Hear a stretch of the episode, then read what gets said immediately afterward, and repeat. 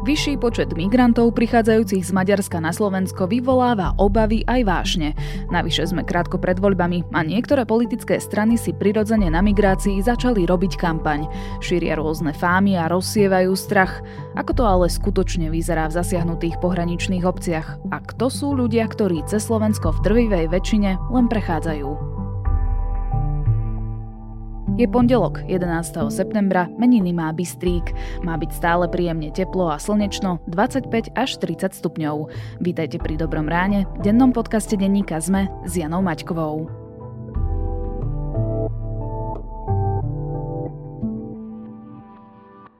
Moje nervy. Poviete si, keď sledujete túto predvolebnú situáciu. Áno, vaše nervy. Presne na nej je Gemerka ako stvorená. Vďaka obsahu dvoch dôležitých minerálov, horčíka a vápnika, priaznivo pôsobí na psychické aj fyzické zdravie. Zistite si na stránke gemerka.sk lomka mapa, či voda vo vašej obci obsahuje dostatok týchto minerálov. A ak nie, je tu Gemerka.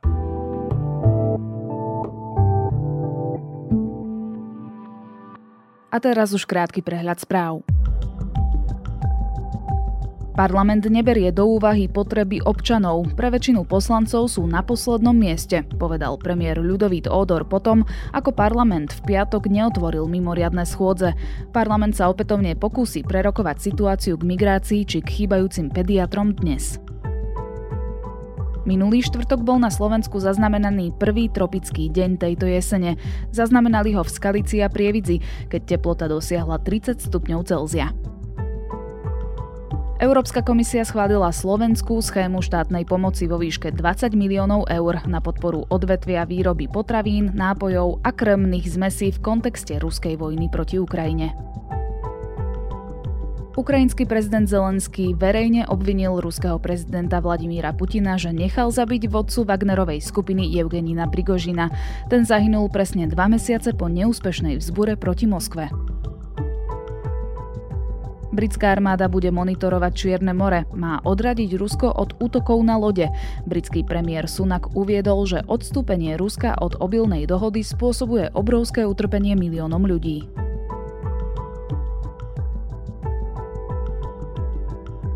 Viac aktuálnych správ nájdete na Sme.sk alebo v mobilnej aplikácii Denníka Sme.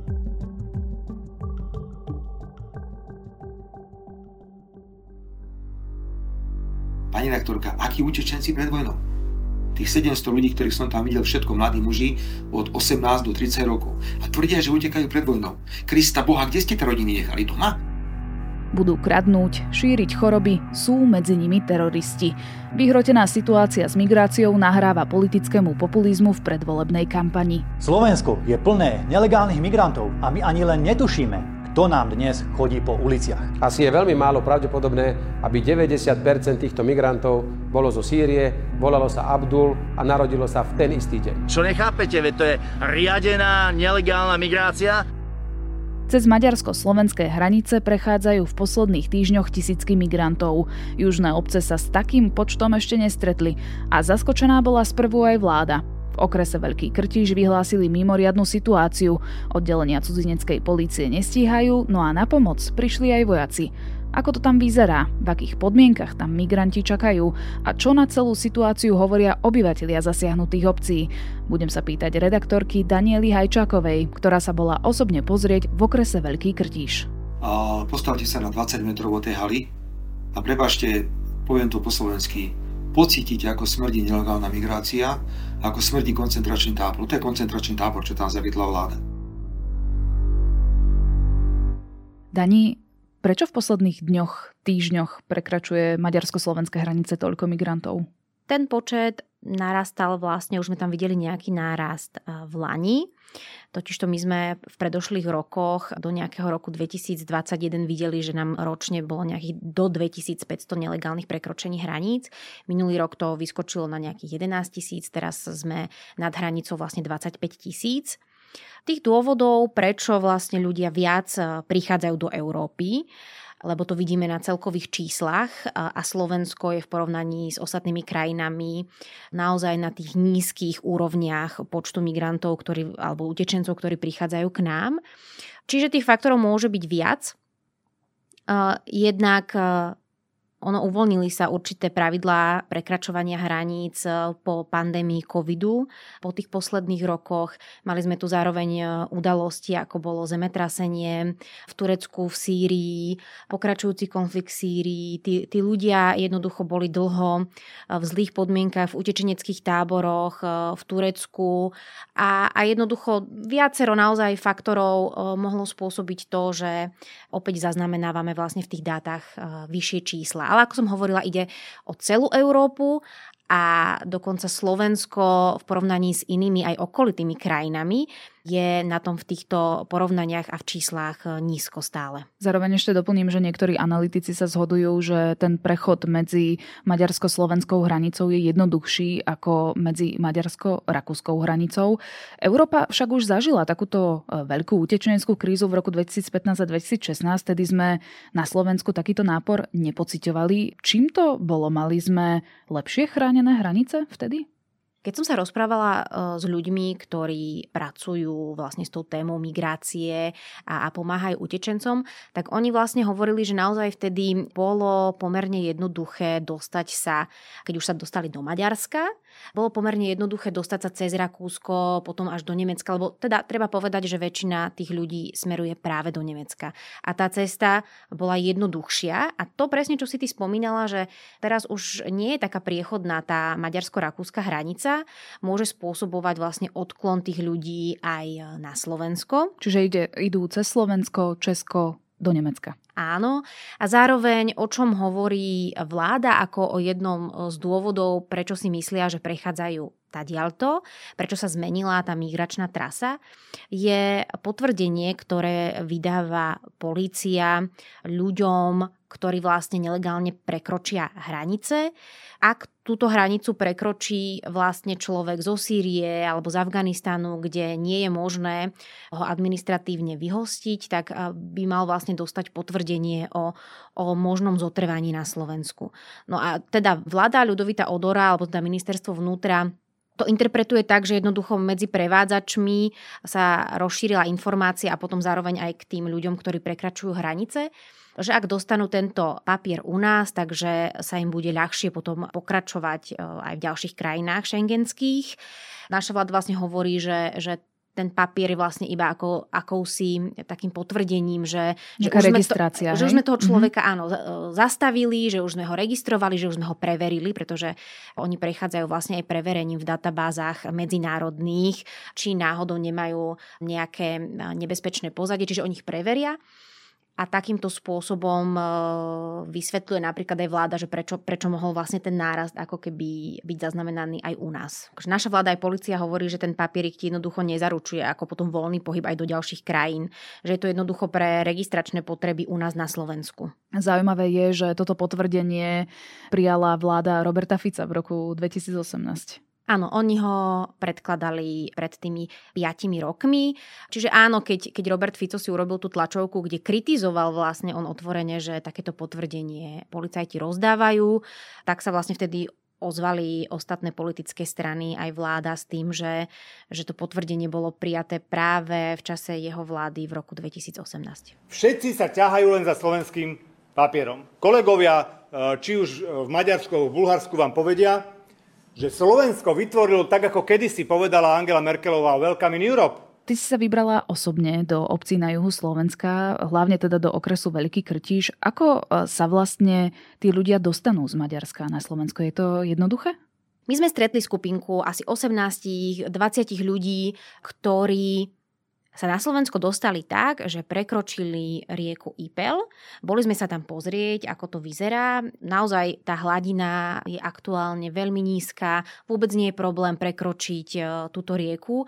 Čiže naozaj a treba povedať, že ona tvorí vlastne tú hranicu na 140 kilometroch, eh, hranice Slovenska s Maďarskom, čiže tam nie je problém to prekročiť. Aj tá skupinka ľudí, ktorú sme my stretli, tak samozrejme nešla cez eh, nejaký oficiálny hraničný priechod, išli jednoducho cez zelenú hranicu, eh, tam ti môže voda vystúpať e, niekde po členky, ak si nájdeš nejaký dobrý bod, čiže vôbec e, to nevyzeralo problematické z tohto hľadiska, ale zároveň treba povedať, že tí ľudia prešli proste dlhú cestu, sú unavení, potom jednoducho, keď, keď prejdú tou riekou, oni potom chodia ešte takou polnou cestou a, a trávou, kde sa unavia, kde, kde jednoducho majú mokré tie veci, ktoré si potom potrebujú vyzliecť.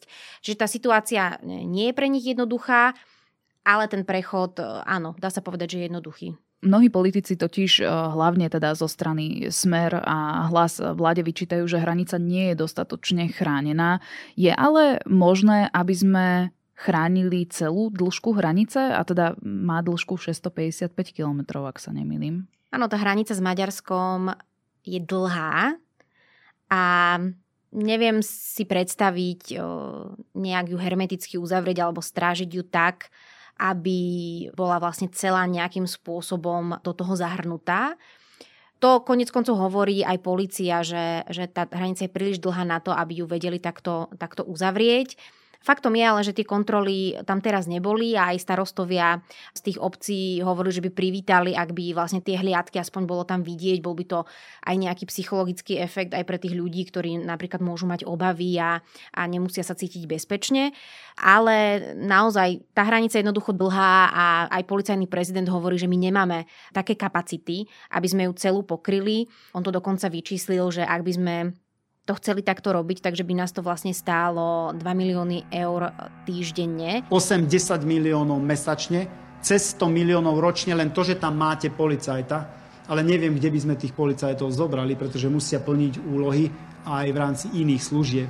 Minimálne teda polícii prišla na pomoc už e, vojenská sila, teda prišli tam vojaci. Kto sú, Danka, vlastne tí ľudia, ktorí prichádzajú na Slovensko z tej maďarskej strany? Aj ľudí, ktorých sme my stretli na juhu Slovenska, tých, ktorí nelegálne prešli hranicou, tak nám povedali, že sú zo Sýrie, že prešli Tureckom, Bulharskom, Srbskom, Maďarskom a, a potom k nám. Naozaj podľa štatistik policie, aj oni to tak majú zaznamenané, že vlastne tí ľudia pochádzajú zo Sýrie, potom sú tam ale už v oveľa, oveľa nižšej miere krajiny ako Turecko, Afganistán, Bangladeš ale tuším, že hovoril policajný prezident, že im to vychádza na nejakých 97%, že sa hlási, že prichádza zo Sýrie. Ako na tento nápor reagujú obce? Lebo pre nich je to úplne nová situácia. Vedeli sa s tým popasovať? Obce reagujú tak, že keď príde nejaká skupinka ľudí, tak jednoducho zavolajú políciu a potom čakajú, eh, kedy policia príde. My sme boli vlastne svetkom takej situácie. Ono sa stáva, že tá policia je, býva vyťažená, že je napríklad pri nejakej inej skupine eh, ľudí a tým, že tých policajtov vlastne nie je tak veľa, tak ako keby trvá, kým, kým napríklad môže prísť eh, k nejakej skupinke ľudí a v takom prípade napríklad starosta tam s nimi ostáva. Vo Veľkom Krtiši ale napríklad pre tú situáciu, keď narastol v lete ten počet prichádzajúcich ľudí oveľa výraznejšie, tak eh, ministerstvo vnútra tam zriadilo akési centrum pre týchto ľudí, kde mali vlastne dočasne počkať nejakých pár hodín, kým ich zaregistrujú, kým im vybavia potom na cudzineckej policii eh, potrebnú registráciu a potrebné potvrdenie. Stalo sa ale, že s tým narastajúcim náporom Jednoducho tie cudzinecké policie v kraji, ktoré vybavovali týchto ľudí, prestali stíhať a jednoducho viac ľudí prichádzalo do toho miesta vo Veľkom Krtiši, kde, kde privážali vlastne tých e, ľudí aj z okolitých obcí, tak jednoducho tých ľudí pribúdalo rýchlejšie, ako ich stihali vybaviť. No a dospelo to až do situácie, ktorú už asi mnohí aj, aj videli, že uplynulý víkend tam bolo v jednej chvíli viac ako 700 ľudí. No a práve vtedy tam začali chodiť politické strany, začali si na tom robiť vlastne kampáň a začali aj strašiť ľudí, že ako to tu môže dopadnúť. A je to tu. Ten problém je o mnoho väčší, ako sa na prvý pohľad zdá, pretože práve tou politikou, ktorú robí táto vláda, nie len, že lákame na Slovensko migrantov, aby sa z nás stala tranzitná trasa, ale práve tým prístupom, ktorý robia, nechávajú stopu pre všetky ďalšie západné krajiny, aby všetkých migrantov nám sa mohli vrátiť. A vieme povedať, že v akých e, podmienkach tam žijú? Napríklad v tej hale vo Veľkom Krtiši. Majú tam zabezpečenú hygienu, prípadne nejaký noclách, e, jedlo. Ako to tam je? Práve to sa ukázalo ako problém, že z centra, kde mali títo ľudia stráviť pár hodín, sa napokon vďaka tomu návalu a nestíhaniu policie sa tam zostávali napríklad aj 2-3 dní. A to už bol problém, lebo to je naozaj hala výrobná, kde my sme síce neboli vnútri, pretože tam ťa nepustia, ani sme nevideli tie priestory. Robert Fico tam bol predsa. Robert Fico bol na mieste, nie som si istá, či bol vnútri, ale bol vlastne pri nich blízko, ale už ani my sme sa nedostali tak blízko, ako sa dostal on. Čiže to lebo jednoducho, ešte. jednoducho policia posunula mm-hmm. ten, ten plot, ale aj z logických dôvodov aby to tam bolo jednoducho pokojnejšie, aby tam ľudia nechodili a aby, aby vlastne tam udržiavali vlastne pokoj, tak toto aspoň oni vysvetľujú v tých priestoroch, ale z toho, čo, čo nám vlastne povedali aj policajti, ktorí tam pracujú, tak jednoducho aj z okresného úradu, tak áno, oni doviezli napríklad ženám a deťom, ktoré tam boli, bolo ich tam niekoľko desiatok, tak uh, rýchlo museli zabezpečiť nejaké matrace, lebo tým, že tam stráviš 2-3 dní, tak aby si sa mal na čom vyspať. Ale naozaj boli ľudia, ktorí museli spať na zemi alebo mali iba deku lebo jednoducho sa tam nestihalo zabezpečiť pre taký veľký počet ľudí nejaké dobré podmienky a Tiež je tam nejakých 20 prenosných toaliet pre, keď sme tam boli my v, v útorok, tak tam bolo ešte 500 ľudí. Sprchy tam nie sú napríklad, to nie sú dobré priestory pre ľudí, ktorí tam trávia dní, pretože oni chcú napríklad dostať ten papier od policie a preto tam na to čakajú, chcú tam na to počkať, chcú ísť na to cudzineckú políciu. To sa nedá povedať, že toto, je, toto sú proste jednoducho dobré podmienky, to určite nie. Ako to vnímajú obyvatelia tých obcí? Zdá sa mi, že tá hala je necelý kilometr od posledného sídliska v Veľkom Krtíši a potom samozrejme sú obce, cez ktoré prechádzajú tieto skupinky migrantov. Takže ako to vnímajú ľudia? Mňa tie reakcie neprekvapili. Celkom som očakávala, že budú reagovať tak, že majú obavy. Zaujímavé na tom bolo, ale je to vlastne aj logické, že, že nikto z nich nám nehovoril, eh, že by on konkrétne s nimi zažil nejaký problém, alebo že by boli vôbec problematickí, ale jednoducho panovala tam taká obava, nepoznáme ich, nepoznáme ich kultúru, nepoznáme ich jazyk, nepoznáme ich náboženstvo a kto vie, čo by nám tu mohli vyviesť. To bol najčastejší argument a keď si sa potom ďalej rozprávala o tom, že, že a teda čo? Vy ste mali nejaký problém, tak potom ti na to odpovedali, že, že jednoducho nie, ale čo ak by sa náhodou niekedy stalo. Čiže boli to také tie obavy, ktoré má človek z neznámeho. Treba ale povedať, že naozaj policia niekoľkokrát už informovala, že tá trestná činnosť, oni nepriniesie so sebou trestnú činnosť, nepa, nepachajú trestné činy, neevidujú ich. Samozrejme, aj nám napríklad e, povedali starostovia miestni, že, že vznikli situácie, ktoré miestnych znepokojili, napríklad keď eh, bola eh, týmto ľuďom zima a pri obecnom úrade si zložili ohník a ohrievali sa tam, alebo napríklad eh, ľuďom prekáža, že oni teda niekde nechávajú po sebe to oblečenie. Ktoré majú mokré, hej? Ktoré, keď sa mm-hmm. nad tým zamyslíš, tak jednoducho sú to ľudia, ktorí prekročili tú rieku, ktorí išli poľom a išli trávou a, a jednoducho sú v mokrých topankách, v mokrých nohaviciach, tak to tam jednoducho si dajú dole. Áno, musia to potom tie obce odpratávať, ale je to situácia, ktorá sa dá pochopiť.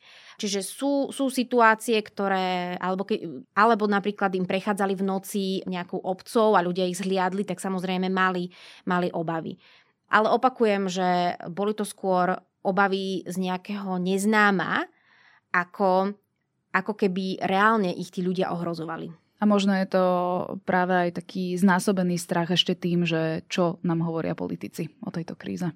Určite. Ja keď som sa rozprávala s tými ľuďmi, tak uh, oni samozrejme čerpajú informácie z Facebooku, z médií, uh, z tých vyjadrení politikov, ktoré naozaj niektoré doslova burcujú na tej nenávisti. Smer hovorí o šoročovcoch, ktorí tu chcú naviesť čo najviac migrantov, hovorí o, o nejakom teroristickom pozadí týchto ľudí a, a straší, ako o nich nič nevieme a podobne. A, a v takom prípade jednoducho ani tí ľudia neostávajú imunní voči týmto informáciám. Čo potom budete hovoriť, pani rektorka, keď tu zostanú tí ľudia a zajtra vám ukradú bicykel? Potom vám vykradnú, ja neviem, pivnicu, lebo tam máte nejaké jedlo, nejaké zavaranie. A že budú páchať možno nejakú násilnú trestnú činnosť, lebo budú zatvorené hranice s tou Českou republikou a s Nemeckom a nebudú mať kam ísť ďalej. Samozrejme, že s týmito obavami sa spájajú aj rôzne fámy, ktoré vyvolávajú ešte väčší strach. Napríklad, že v krtišskej hale došlo k potýčkám a bolo počuť výstrel, alebo že niekomu vošli títo ľudia do záhrady a ukradli im ovocie, alebo že sa išli kúpať do bazéna na súkromný pozemok. Ty si pri svojej ceste patrala po pôvode týchto príbehov? Skúšala som niektoré overiť, lebo tých príbehov sa tam hovorí veľmi veľa a niektorí obyvateľia nám veľmi úprimne povedali, že mnohé berú tak, že jedna baba povedala, lebo lebo naozaj oni, tie, o ktorých sa my rozprávame, sa neukázali, že sa stali tak, ako to ľudia počuli, alebo niektoré sa stali úplne inak. Ľudia nám sami od seba začali hovoriť, že, že veď v tej hale vo Veľkom Krtiži bol nejaký varovný výstrel, lebo tam vznikla nejaká údajná vzbúra.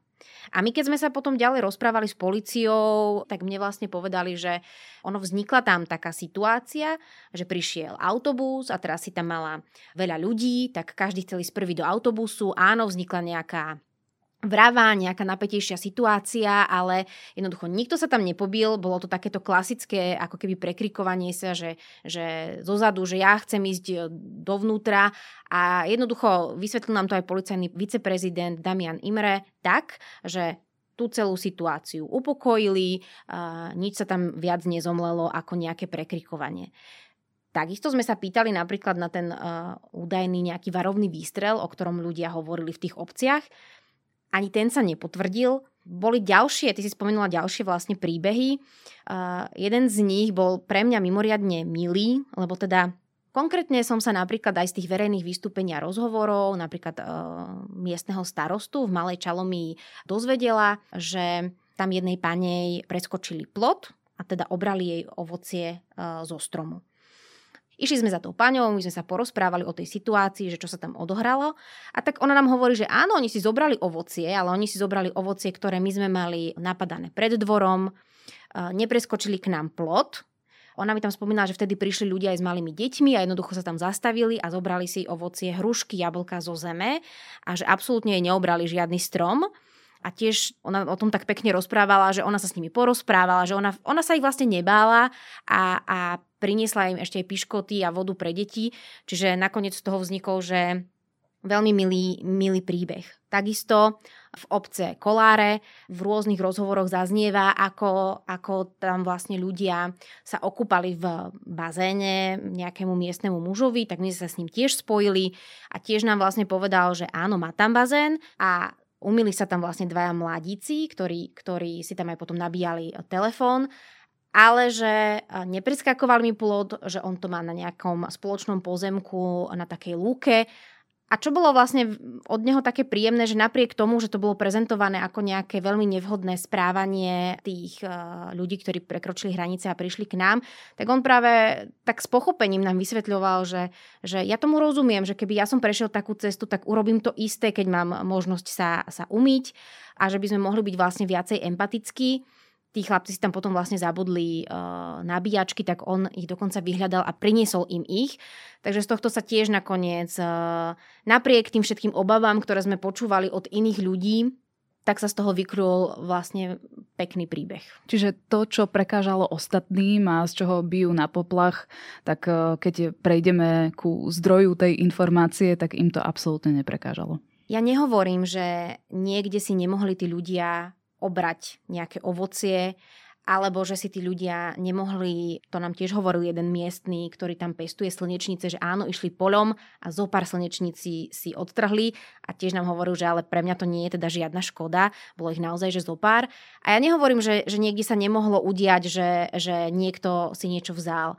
Ale minimálne na týchto prípadoch jednoducho vidieť, že ten strach v mnohých situáciách vlastne plodí nejaké e, dezinterpretácie toho, čo sa stalo a nakoniec e, sa to posunie do nejakej inej roviny, e, než to, ako sa to odohralo. Najmä nevieme, že čím si všetkým prešli tí ľudia, ktorí prekročili hranice, ako veľmi boli hladní alebo smední, ako veľmi potrebovali sa napríklad umyť.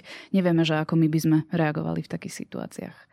Posledná otázka, Daní. Hovorili sme si, že v prvé dni tých návalov to nebolo úplne jednoduché pre tie obce, možno aj štát spomalene reagoval. Podcenila vláda túto mimoriadnu situáciu? Tam bolo niekoľko momentov, ktoré aj mňa prekvapili. Napríklad to už je taký známy fakt, že, že aj starosta Veľkého Krtiša hovoril, že vlastne ministerstvo tam podpísalo nájomnú zmluvu s tým majiteľom haly bez toho, aby on vlastne dostal nakoniec tú oficiálnu informáciu, že sa to ide diať. Ako boli nejaké predtým rozhovory neoficiálne, že, že áno, e, zvažujeme to, ale tu, potom tú informáciu už nedostal a aj ministerstvo vnútra potom povedalo, že ono sa to tak rýchlo zomlelo, že bolo rýchlo treba konať, ale e, chápem, že potom z nejakej nevedomosti e, vzniknú nepríjemné situácie, nepochopenia a kritika a podobne. Okrem toho máme tie rastúce počty prichádzajúcich ľudí už celé leto. A teda e, policia aj vláda hovoria, že ono v jednom momente naozaj to veľmi rýchlo ako keby vyskočilo a že sa na to ťažko reagovalo.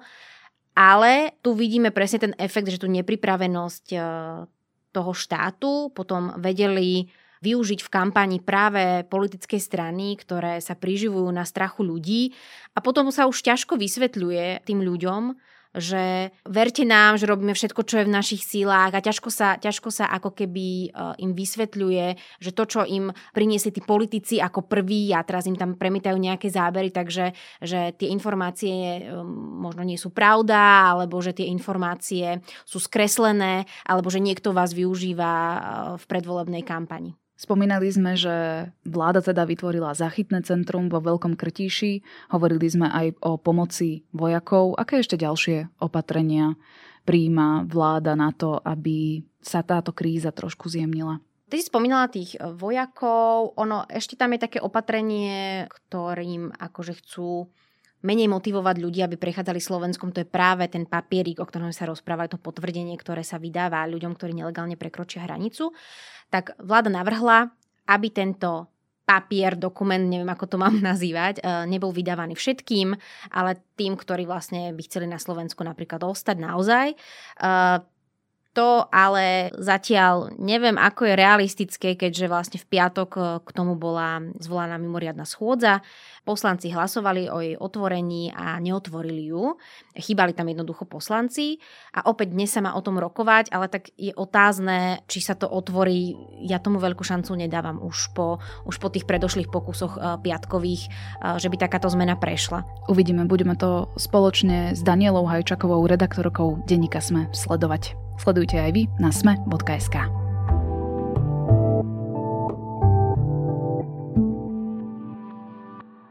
Silu koní pod kapotou? Tu už zažil každý. Silu elektrických koní pod kapotou plne elektrického Ford Mustang Mach-E? Tu môžete zažiť práve vy. Tento legendárny model môžete teraz získať ako štvorkolku za cenu zadnokolky. Navyše aj s Ford EV dotáciou až 5000 eur. Vyberte si z okamžite dostupných vozidiel a získajte Ford Mustang Mach-E za cenu, aká tu ešte nebola. Viac na Ford SK alebo u vášho predajcu Ford. Viete si vytýčiť hranice, povedať nie a stáť si za tým? A čo ak si ich aj nastavíte? No niekto ich odmieta rešpektovať.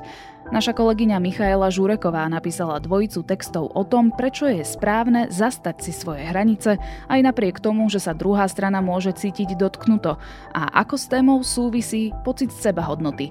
Prečítajte si viac v texte s názvom Šliape sa po nich a mnohí si ich nevedia brániť. Byť people pleaserom bez hraníc však nie je zdravé.